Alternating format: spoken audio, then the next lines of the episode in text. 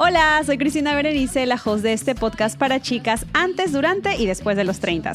Aquí invito a especialistas y amigos a hablar sobre todo lo que nos pasa en esta base 3. Compartimos experiencias divertidas, algunas vergonzosas, hablamos del amor, del desamor, de la superación personal y de muchísimos temas más con los que espero que te identifiques. Tengo nuevos episodios todos los lunes, así que aquí te espero.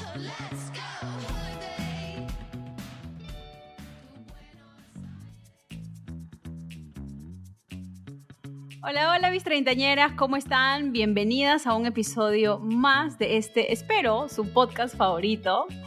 Eh, muchísimas gracias como siempre por conectarse hoy. Em, hoy ya tengo una invitada especial, de hecho es otra de esas invitadas que yo encontré por la magia de las redes sociales y que su página está muy linkeada, por decirlo en spanglish, a el tema de los 30. Hoy día tengo a Melissa de casi 30 y vamos a hablar un poco acerca de esas expectativas versus realidad de esta nueva década. Melissa, ¿cómo estás? Hola Cristi, muchas gracias por la invitación. Pues muy bien, aquí muy contenta este, y lista para para que hablemos un poco de eso, de los 30, de la presión social y de todo lo que trato en mi página desde hace aproximadamente 7 años, 6 años. cuéntame un poquito acerca, acerca de ti. ¿Quién eres? Bueno, mira, yo nací en Venezuela, eh, pero emigré en 2016 a México buscando nuevas oportunidades. Em, soy periodista, esa es mi, mi carrera principal, pero siempre desde chica me gustó dibujar eh, no lo hice de manera profesional porque quería mantenerlo como un hobby. Eh, no siento que haya sido un error, aunque más grande digo, bueno, igual y si lo hubiese estudiado lo hubiese potenciado más, pero con casi 30 combino esas dos pasiones, el periodismo porque me gusta comunicar y la parte de ilustración, este, y bueno, hace e, ese tiempo llegué acá a México, hace siete años, y hace seis creo casi 30. Casi 30 nace en México de la necesidad de yo, por ser inmigrante, estar sola, mm. comunicarme, eh, mostrar lo que quería decirle al mundo y a la vez ayudar a mujeres a pasar esa crisis previa a los 30 y después de los 30. ¿Tú sentiste en algún momento, cuál, fue tu crisis de los 30? Vamos a empezar por ahí.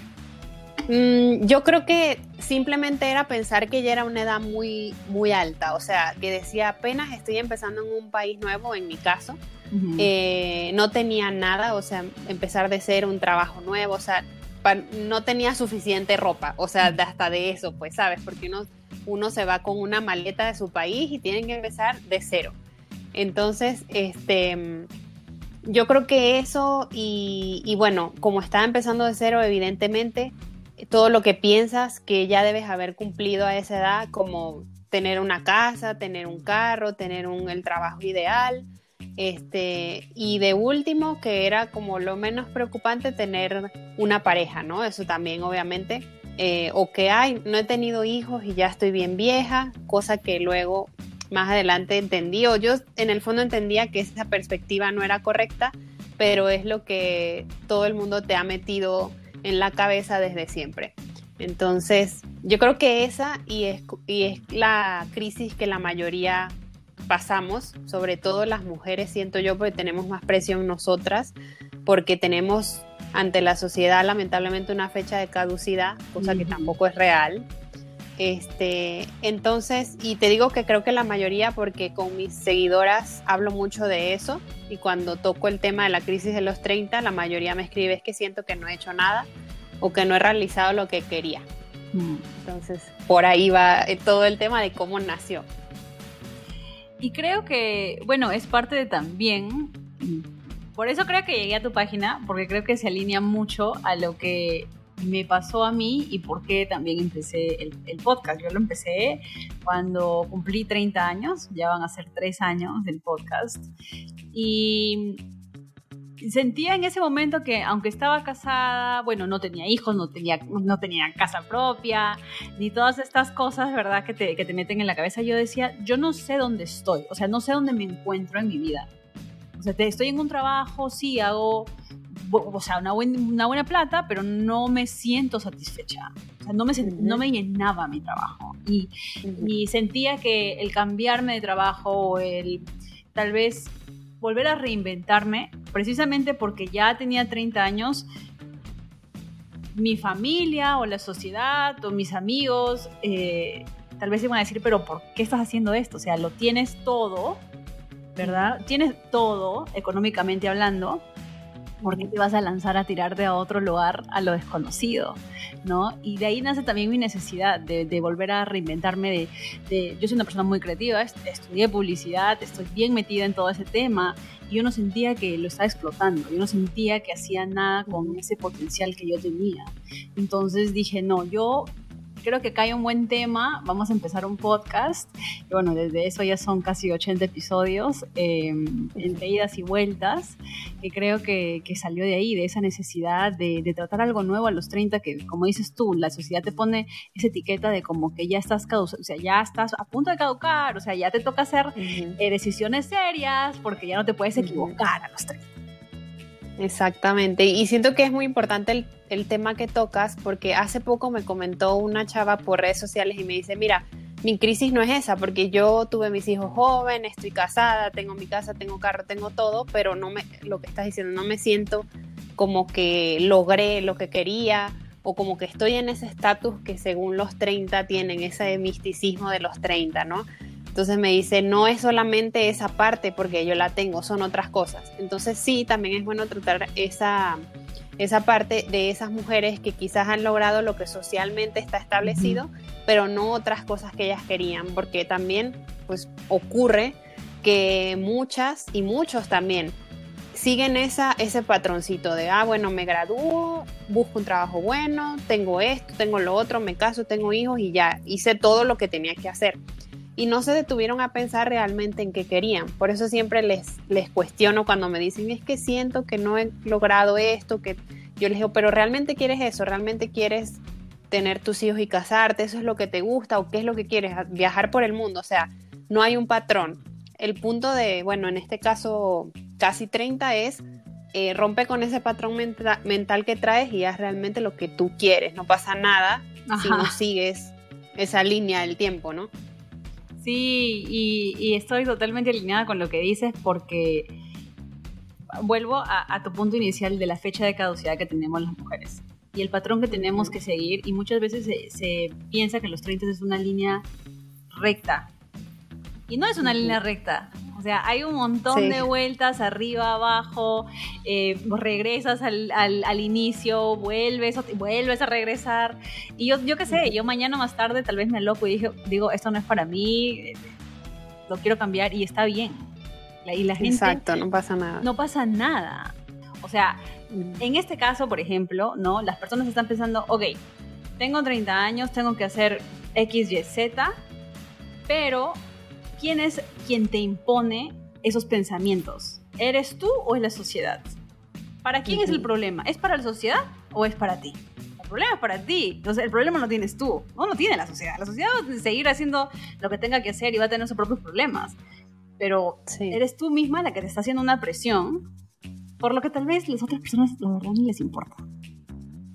Sí, es que siento que, que, por mucho tiempo nosotros pensamos que a la gente le importa realmente eh, cómo luces o qué estás haciendo. Y si, tú te, y si tú piensas y dices, bueno, voy a ver qué está haciendo tal o cual persona, pues realmente no es algo que, que no es que no te importe, sino que no, no pasa nada si X persona está haciendo lo que quiera con su vida. O sea, igual y sí va a haber personas que luego critiquen o que les guste opinar sobre la vida de los demás, pero en general la mayoría de las personas no son así pero uno sí queda como con esa idea de que me están mirando, sientes que estás como en un spotlight donde todo el mundo está viendo qué estás haciendo y eso no es real, pero de eso te das cuenta más adelante y también siento que nadie, porque es bueno esto, este tipo de, de como de apertura que hay ahora en las redes sociales, podcast y todo eso, de hablar de estos temas porque siento que nosotros eh, venimos de una generación o criados de generaciones que no se expresaban de esa manera, no existían las redes sociales, no había todo esto. Entonces nosotros desde chiquitos no veíamos eso, de que decíamos, bueno, puedo seguir otro, otro camino, ¿no? O sea, no pasa nada. Entonces, em, nos ha tocado a nosotros como abrir esa, esa posibilidad nueva y siento que, que, somos como los que estamos siendo pioneros en esto para que otras generaciones pues ya ni siquiera les interese qué está pensando la sociedad, qué opina de esto. O sea, simplemente creo que ya se va a normalizar el hecho de que cada quien haga eh, o siga patrones distintos y no el tradicional o el que se considera tradicional. Sí, me encanta lo que dices porque es como que estamos viviendo en otra versión de los 30. No, no es la misma versión de los 30 de tu abuela y no son los mismos 30 de tu mamá. Eh, y bueno, las redes sociales realmente cambiaron la manera en cómo nos comunicamos, cómo interactuamos, eh, en cómo compartimos nuestras historias. Creo que muchísimo de tu comunidad, tanto como la mía, precisamente por eso nos siguen, ¿no? Porque creo que estamos eh, rompiendo algunos tipos de esquemas, hablando de temas tabúes que tal vez no se hablaban y que pues ahora ya hay un cierto tipo de libertad, la gente se abre un poquito más al compartir ciertas cosas que, que pues, tal vez tu, tu abuela jamás, o sea, jamás conversaría tanto ya sea de sexo, o sea de relaciones, o sea financieramente, o cosas de trabajo. O sea, mi abuela fue toda su vida ama de casa. Imagínate, exacto. muy diferente. Y que no pasa, sí, y que no pasa nada si eso existe ahora, pero no es lo común. Antes era lo común, ahora es al revés. Ahora la mujer sale, trabaja, hace esto, entonces por eso también todo lo hace más tarde.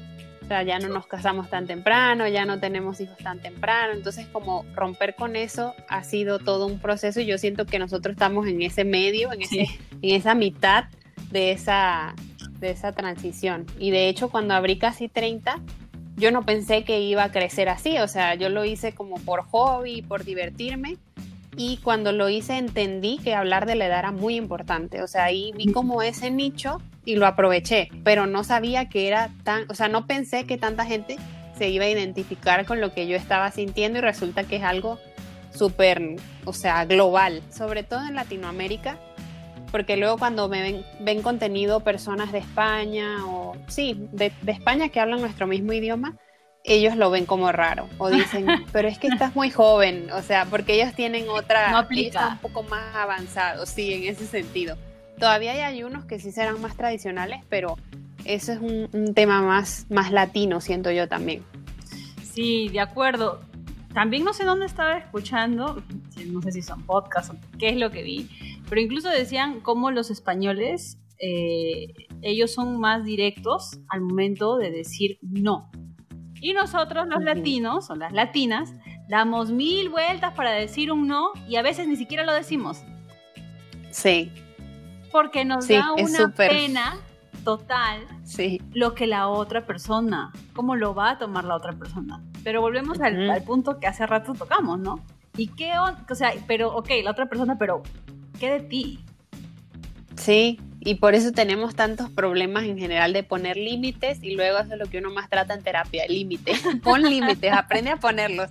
O sea, y hay gente que no tiene problemas con eso porque sabe hacerlo, pero si acá como dices tienes que irlo suavizando y viendo cómo se lo dices y mira y así como de a poquito para que no se sienta, ¿no? Y aquí por lo menos a mí particularmente eh, me choqueó mucho eso en México porque en México es más marcado, o sea, en Venezuela siento que todavía somos más directos y aquí no, aquí es, aquí si haces eso eres grosero, o sea, si dices no, o ajá, eso pasa mucho, entonces, este, pues es adaptarte luego también a, culturas y es así como eh, se desprende todo lo demás, si son sociedades más abiertas, más machistas, o sea, es una cosa, una mezcolanza de cosas. Sí.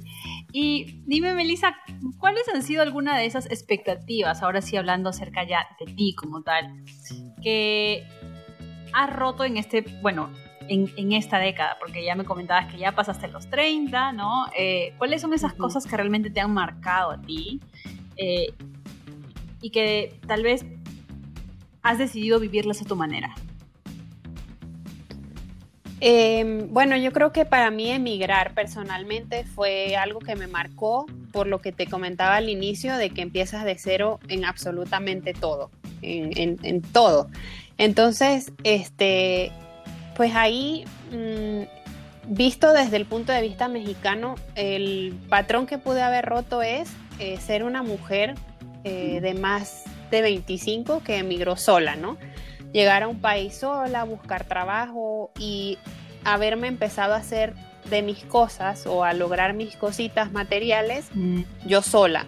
haciéndolo poco a poco. Entonces mucha gente me dice, wow, eso es muy increíble. Y de hecho a mí me han dicho, no lo, o sea, no lo minimices porque es muy grande lo que hiciste del el tema de irte sola y tal, pero ya para uno, yo siento que como venezolano, o sea, o estas sociedades que son migrantes, este, no sé si en tu país hay mucho migrante, creo que sí también. Sí. Eh, para nosotros es algo que, que podemos normalizar, ¿no? este, y, que quizás le restamos importancia, además de que mi emigración no fue traumática, fue tomar un avión y ya. O sea, no es, no es como otras este, migraciones tan complicadas. Entonces, yo creo que eso. Eh, y bueno, yo sí tengo esa idea de hacer cosas que se pueden considerar tradicionales, como casarte, tener hijos y todo, pero no es algo que diga, es que tenía que hacerlo antes de cumplir 30 y no lo logré. O sea, era algo que me, como que me molestaba y yo lo tenía latente y por eso abrí casi 30. Pero después me empecé a relajar y entendí que el 30 era un número. Es decir, era como que te daba miedo, ¿no? Pasar del 29 al 30, ya pasé otra década y cuando los cumplí dije, pues es que sigo siendo la misma. O sea, es la, soy lo mismo, lo que bueno, un poquito más, más vieja, pero en espíritu uno es, uno es la, se siente igual, o sea, te sientes igual que cuando tenías 25, solo que con más madurez, un poquito este, de mayor liquidez, más libertad en todos los sentidos, ¿no? Este, yo siento que, que de esa manera quizás, pero, o sea, rompería el patrón, pero no lo veo tan así como, ay, rompí esquemas, hice algo súper diferente. Creo que eh, muchas personas como lo hablábamos, ya esta generación es distinta y hacen cosas como lo que yo he hecho. O sea, tengo muchas amigas que han emigrado solas, que han logrado cosas, que, que están triunfando en otros países. O sea, siento que es algo para mí ya normalizado para las personas con las que me rodeo. Algo de lo que acabas de comentar me encantó porque te centras en, en bueno, migré, pero tal vez no lo celebré, ¿no? Y creo que también es mucho de las cosas que las treintañeras deberíamos aprender un poco más a hacer. Y es el celebrar los pequeños o grandes logros que podamos hacer en nuestra vida. No, muchas veces yo no sé si es por, por vergüenza o por presión social eh, o tal vez por, yo creo que es por el que hay realmente, por, por la presión social, no nos celebramos lo suficiente como deberíamos. Imagínate, mudarte a un país, dejar toda tu vida atrás, es bien grande. Y es algo de lo que cualquier persona debería sentirse orgullosa y celebrarlo. Ya sea eso, o sea algo como empezar un nuevo trabajo, encontrar un, nuevo hobby, salir de una relación difícil, eh, terminar con una relación de amistad que tal vez te hacía daño. O sea, hay tantas cosas que realmente siento que no nos celebramos lo suficiente como deberíamos.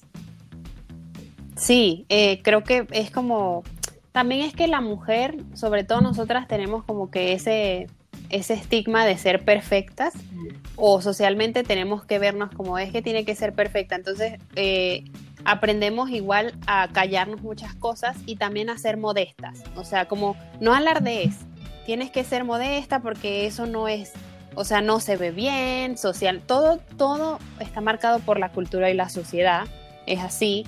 Y aunque tú quieras romper esquemas, a veces hay cosas que luego ni te das cuenta que mentalmente te detienes de hacer porque ya lo traes. O sea, es algo, es un código que nosotros traemos y romper con eso eh, realmente es muy complicado siento que tampoco deberíamos juzgarnos por eso, ¿no?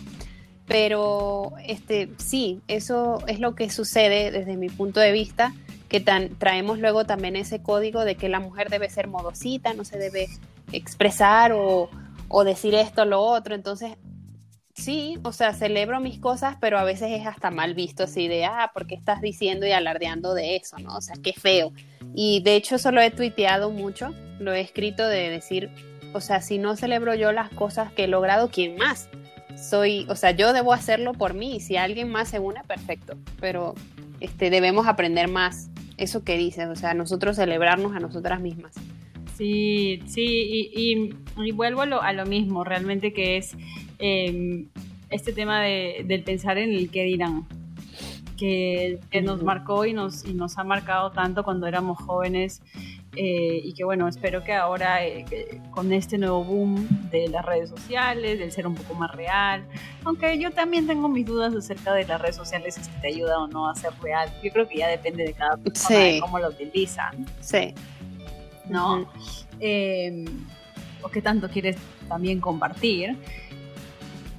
Eh, creo que, nos ha ayudado bastante, ¿no? Nos ha ayudado a formar, a sentir parte de un colectivo. Y, pues aquí estamos, los treintañeros. Sí, como todo tiene pues tiene sus cosas buenas y sus cosas malas, o sea, la parte mala también de que eso también te genera presión social de idealizar las vidas de otras personas o de decir, mira, o sea, te sirve mucho para comparar también.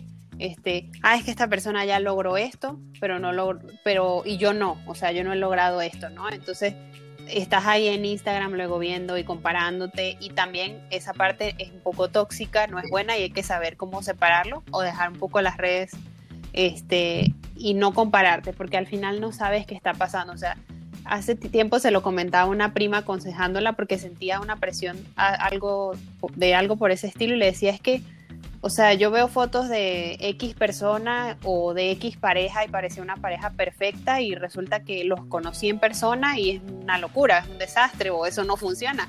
Pero en redes sociales se ve como wow.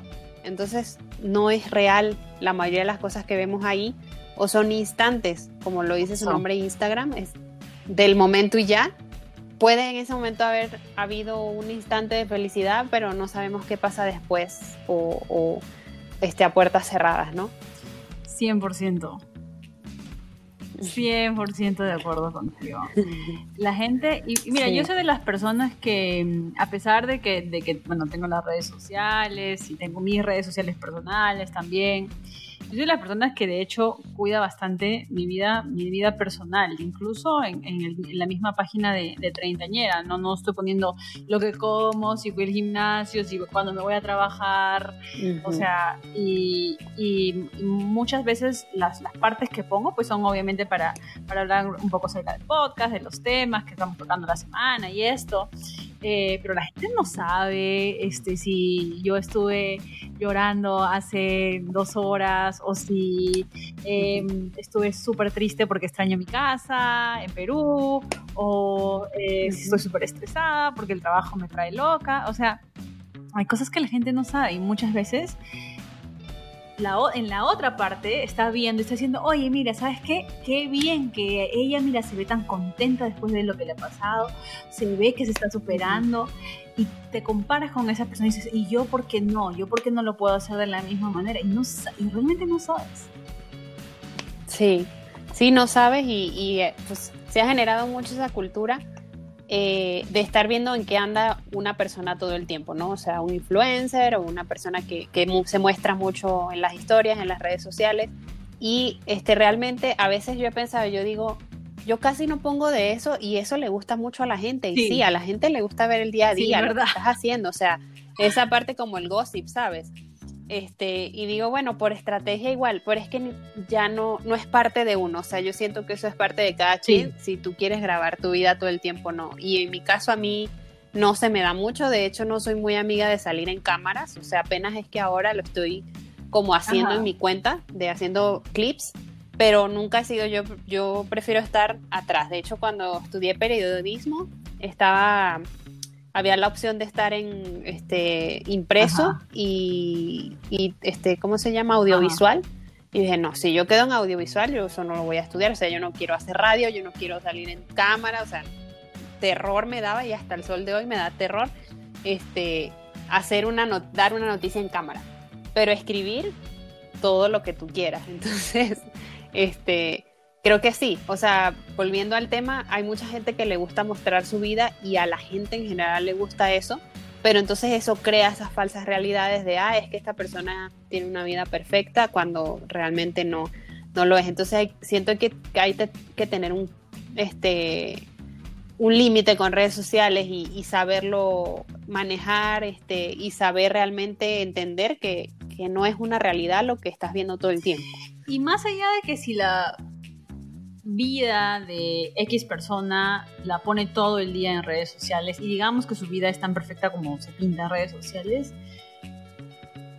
tu vida no está atada en la vida de esta persona. O sea, tu timeline, tu eh, línea de tiempo no significa que va a ser la misma que la otra persona. O que tu amiga, o que la, la que tuvo tu mamá. O sea, eso, eso también siento que nos ha matado mucho.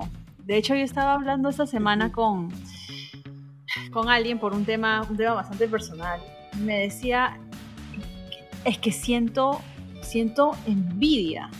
Y yo sé que está mal, pero siento envidia porque esta persona está teniendo esto que yo quiero tanto y lo está teniendo sin esfuerzo. Y mi respuesta fue, pero céntrate en lo que sí tienes tú. Céntrate en lo que tú tienes. Lo que la otra persona obtenga, haga, ya no está fuera de tu alcance. Y bueno, es algo difícil porque también reconocer un sentimiento como el que es la envidia es fuerte. Así que sí, es muy para eso, incluso yo le doy la felicito por haberlo reconocido, porque decírselo a alguien, imagínate, em, es, difícil, pero mi consejo siempre es y será para las chicas que tú eres la heroína de tu propia historia. Y que no vengan los malvados o los eh, los personajes secundarios a dictarte, a arruinarte aquí el protagonismo porque la protagonista eres tú. Y las decisiones que tú tomas son las que van a dictar como tu vida, esperemos, ¿verdad? Porque a veces también hay cosas que vienen de afuera. ¿Cómo, cómo se ve? ¿No? Entonces, eh, céntrate siempre en, lo positivo, en lo que tú puedes hacer, en el cambio que tú puedes, que tú tienes en tus manos. A veces la gente piensa, quiero cambiar, quiero que esto, que esto, que esto cambie. Ok, pero ¿qué hiciste para cambiar? O sea, el cambio no va a venir a tocar la puerta.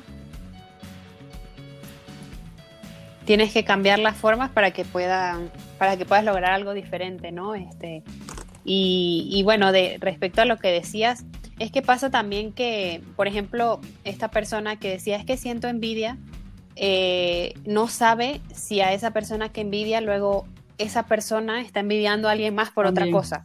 O sea, porque lo que tiene realmente no lo, no lo valora o dice, ah, sí, lo obtuve fácil y ya no pasa nada. O sea, esa persona que lo obtuvo no le está dando quizás la importancia que la que está envidiando le da. Entonces, eh, yo creo que todos siempre vamos a sentir que algo nos falta.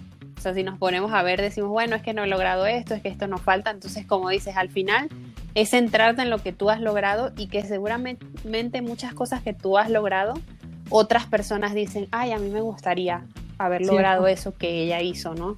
Eso pasa, eso pasa mucho. Luego incluso tus amigas te pueden decir, mis amigas me han dicho, ay, me encanta eso que hiciste. Y yo digo, ah, sí, o sea, wow, sí, sí, está muy, está muy cool lo que hice, ¿verdad? Sí, no manches, está genial. Y entonces ahí es como que tú dices, a ver, o sea, no lo que hablamos, no estoy reconociendo eh, 100% lo que yo estoy haciendo y que está siendo increíble para otras personas, debería hacerlo para mí también.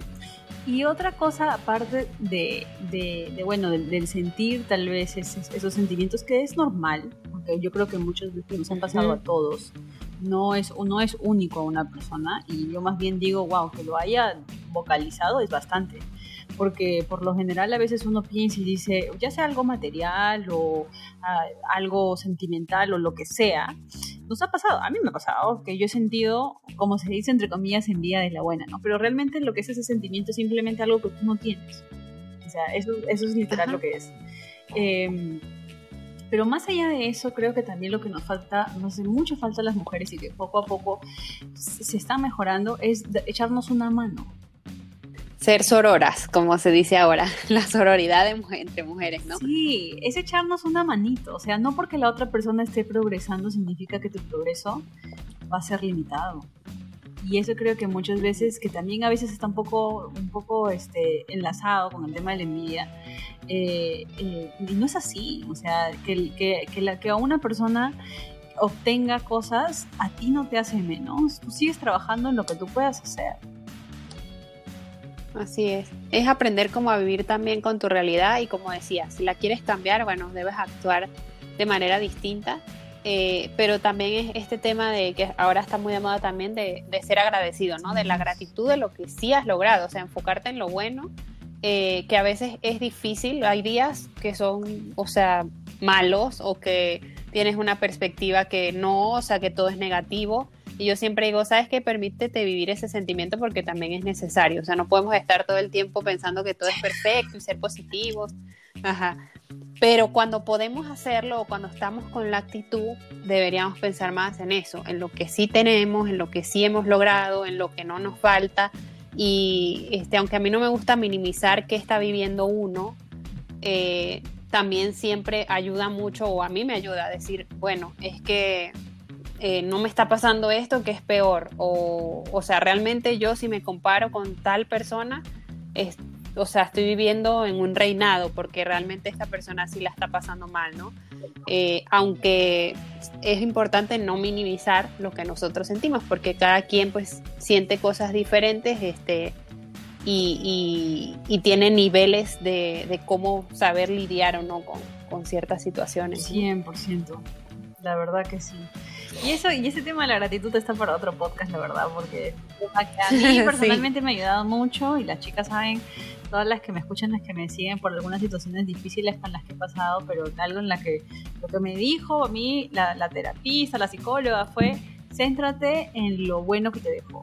Y, y a través de los, de los episodios del, podcast, incluso estuvimos hace dos semanas hablando eh, con Guadalupe Coach, em, y ella lo que decía, incluso si te han roto el corazón, o sea, acuérdate que en algún momento, así haya sido por más pequeñito que, que haya sido, sentiste amor. Y, y, hay gente que nunca lo llegó a sentir, que tal vez nunca estaba enamorada, nunca, nunca ha tenido eh, nunca ha vivido situaciones de pareja o... Sí, pero es un proceso, o sea, que lleva muchas fases. Por ejemplo, en la parte de, una relación de pareja que a mí me pasó hace poco, pasas, o sea, por diferentes momentos. En el primero tristeza y que sientes que te vas a morir, luego estás en el en este capítulo o estancia de la rabia y entonces es imposible en ese momento uno agradecer o saber qué te sirvió, ¿no? O sea, es súper complicado. complicado. Entonces es como Ajá, como que vea terapia. bueno, ese es para otro episodio aquí este, en el porque ese es un episodio fuerte que creo que está súper bueno de, de, hablarlo. Sí.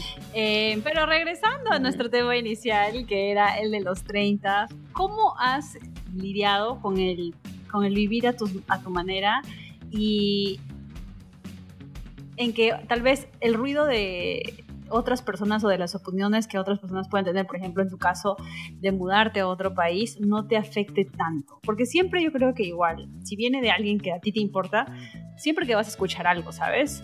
Pero cómo has lidiado para poder salir adelante, incluso cuando tal vez algunas personas no te han apoyado en algo que has querido realizar. Este, bueno, yo siento que a mí eh, no es que no me importe lo que la gente piense, pero no ha sido un issue en mi vida. O sea, no siempre, no ha sido tan intenso el tema de es que esta persona está pensando esto y que cómo voy a actuar y qué voy a decir. O sea, realmente es algo que me tiene muy sin mm. cuidado. Eh, quizás en la adolescencia no, porque todos en la adolescencia estamos pensando que, todo el mundo te está viendo y que todo el mundo está opinando de ti. Ajá, sí. Pero a medida que, vas creciendo, pues eh, no, en mi caso no fue así, o sea, no, no sentí eso, más bien eh, yo creo que lo que, lo que sentía era mm, como que la gente no veía el potencial que yo tenía. O sea, yo sentía que, y yo, y era porque yo misma no lo veía. Entonces yo sentía que a mí me veían como, ay, ella, pues ella no es, no es capaz, ella no puede hacer eso. Y me pasó, o sea, pasé por muchas situaciones en el primer periódico donde trabajé que me retaron porque yo hacía todo fancy de espectáculos, revistas y todas esas cosas, moda. Y un día me dicen, vas a ser policíaca, sucesos, toda la parte fea del periodismo. Y yo me quedé así como que, bueno, ya me pusieron el reto, lo voy a hacer. Entonces, pero fue un cambio que me dijeron de un día para otro y fue una jefa que yo siento que ella no creía que yo era capaz. Entonces, yo eso lo saqué adelante y yo salí de ese periódico con la cabeza en alto y con, con, muchas, o sea, con muchos subdirectores diciéndome, si tú quieres regresar, si no te va bien en México, regresas y aquí tienes tu trabajo. O esto me encantó, que, cómo hiciste esto y así, y dije, ok, sí puedo, ¿no? Este, y luego cuando emigro, lo hice mucho sin pensar, o sea, estaba pensando más era en la situación de mi país y de que ya yo no quería vivir más esa, es todo lo que se, lo que se vive allá. Y, y no pensé mucho en si voy a poder o no, solamente lo hice. Este, y estando acá, empecé, al mes ya había encontrado dónde trabajar en mi, área, que era periodismo, o sea, como muchas cosas que me fui dando cuenta de que yo sí tenía el poder, de que yo sí era capaz y es algo que sigo este, trabajando, incluso en terapia, en todos los aspectos de mi vida, o sea, no solamente como, como profesional, sino también en la parte sentimental y todo eso. Este, pero yo creo que ese sería el reto más allá de, que, o sea, qué piensa la gente de mí de lo que yo decida, ¿no? O sea, eso nunca ha sido algo tan marcado. Y cuando cumples 30, no sé si te pasó, creo que menos te importa. O sea, como que es un antes y un después de que dices, me vale madre lo que piense cada, cada quien de lo que yo hago, yo voy a hacer lo que yo quiero. Este, ahora, de la parte mm, que es de casarte y tener hijos, mi familia es muy abierta, pero sí, por ejemplo, mi papá sí es muy de, bueno, ya tienes que ver qué vas a hacer, porque ya tienes 33. Y yo así, de, ¿qué voy a hacer de qué? O sea, ya estoy haciendo. Yo le digo, ya estoy haciendo, ya estoy viviendo mi vida bueno, sí, pero es que uno tiene que ver qué va a hacer, por dónde se va a ir, o sea, porque después, cuando, quién te va a cuidar cuando esté viejo, lo típico, ¿no? Este, pero de ahí a que eso haya hecho que yo tome decisiones, uh, como decir, me voy a casar con el primero que se me atraviese y me voy a embarazar del primero que se me atraviese, no, yo siempre he tenido como muy establecido eh, que si eso va a suceder, va a suceder de manera genuina y no porque ya se me está acabando el tiempo. Yo, la verdad que cuando cumplí 30, bueno, también tengo 33, creo que me, me, sigo dando la oportunidad de experimentar cosas. Y más allá de lo que la gente piensa, diga, crea, yo vivo mi vida como yo quiero. Y creo que eso sí es parte de esta década 100%. Obviamente no fue parte de, lo, de, cuando estabas en el colegio porque ahí te importaba absolutamente lo que todos decían de ti en los 20 todavía me estaba descubriendo a mí misma, creo.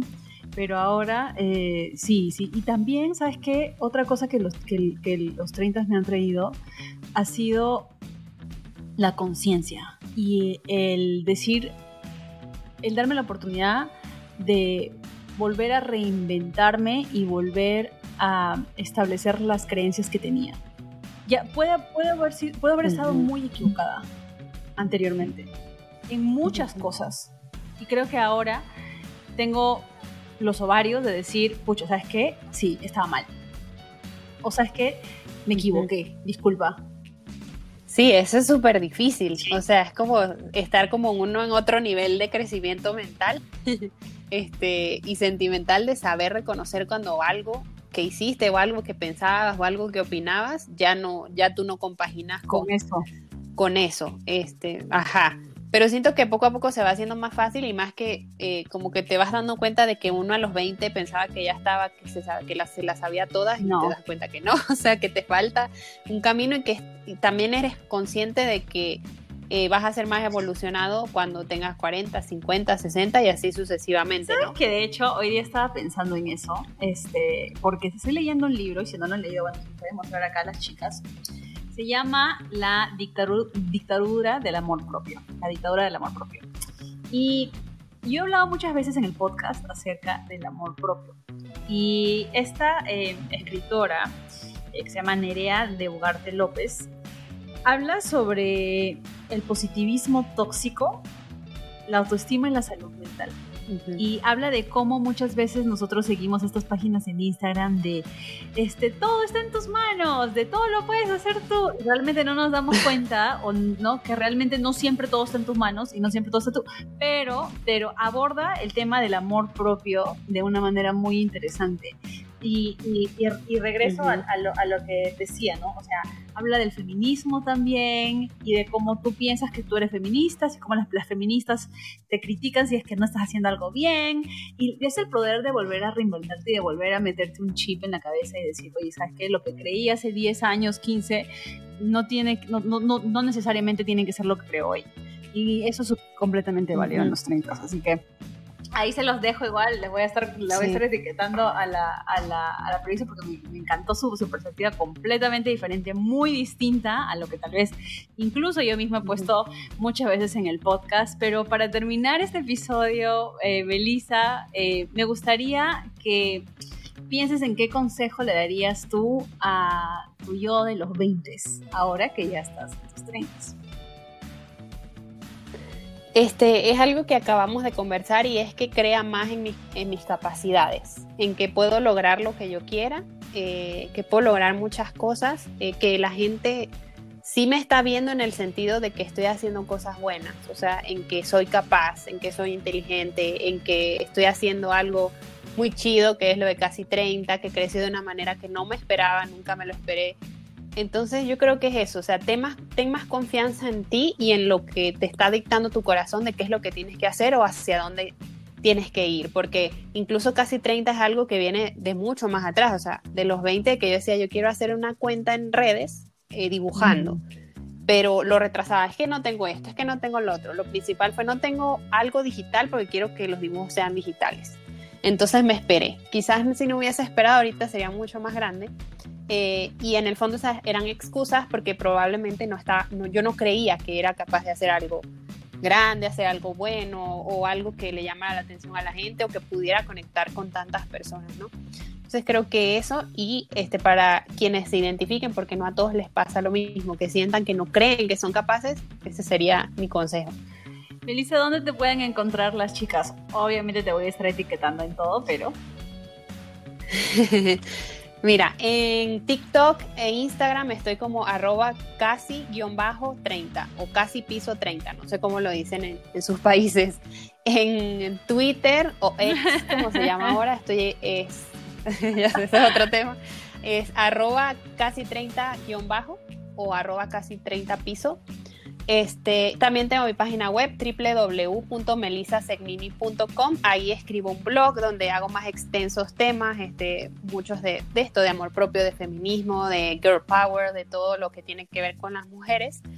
Este, y creo que ya, esas son todas mis redes sociales y en Facebook estoy como casi 30 también. En todos lados que busquen casi 30 me van a encontrar a mí.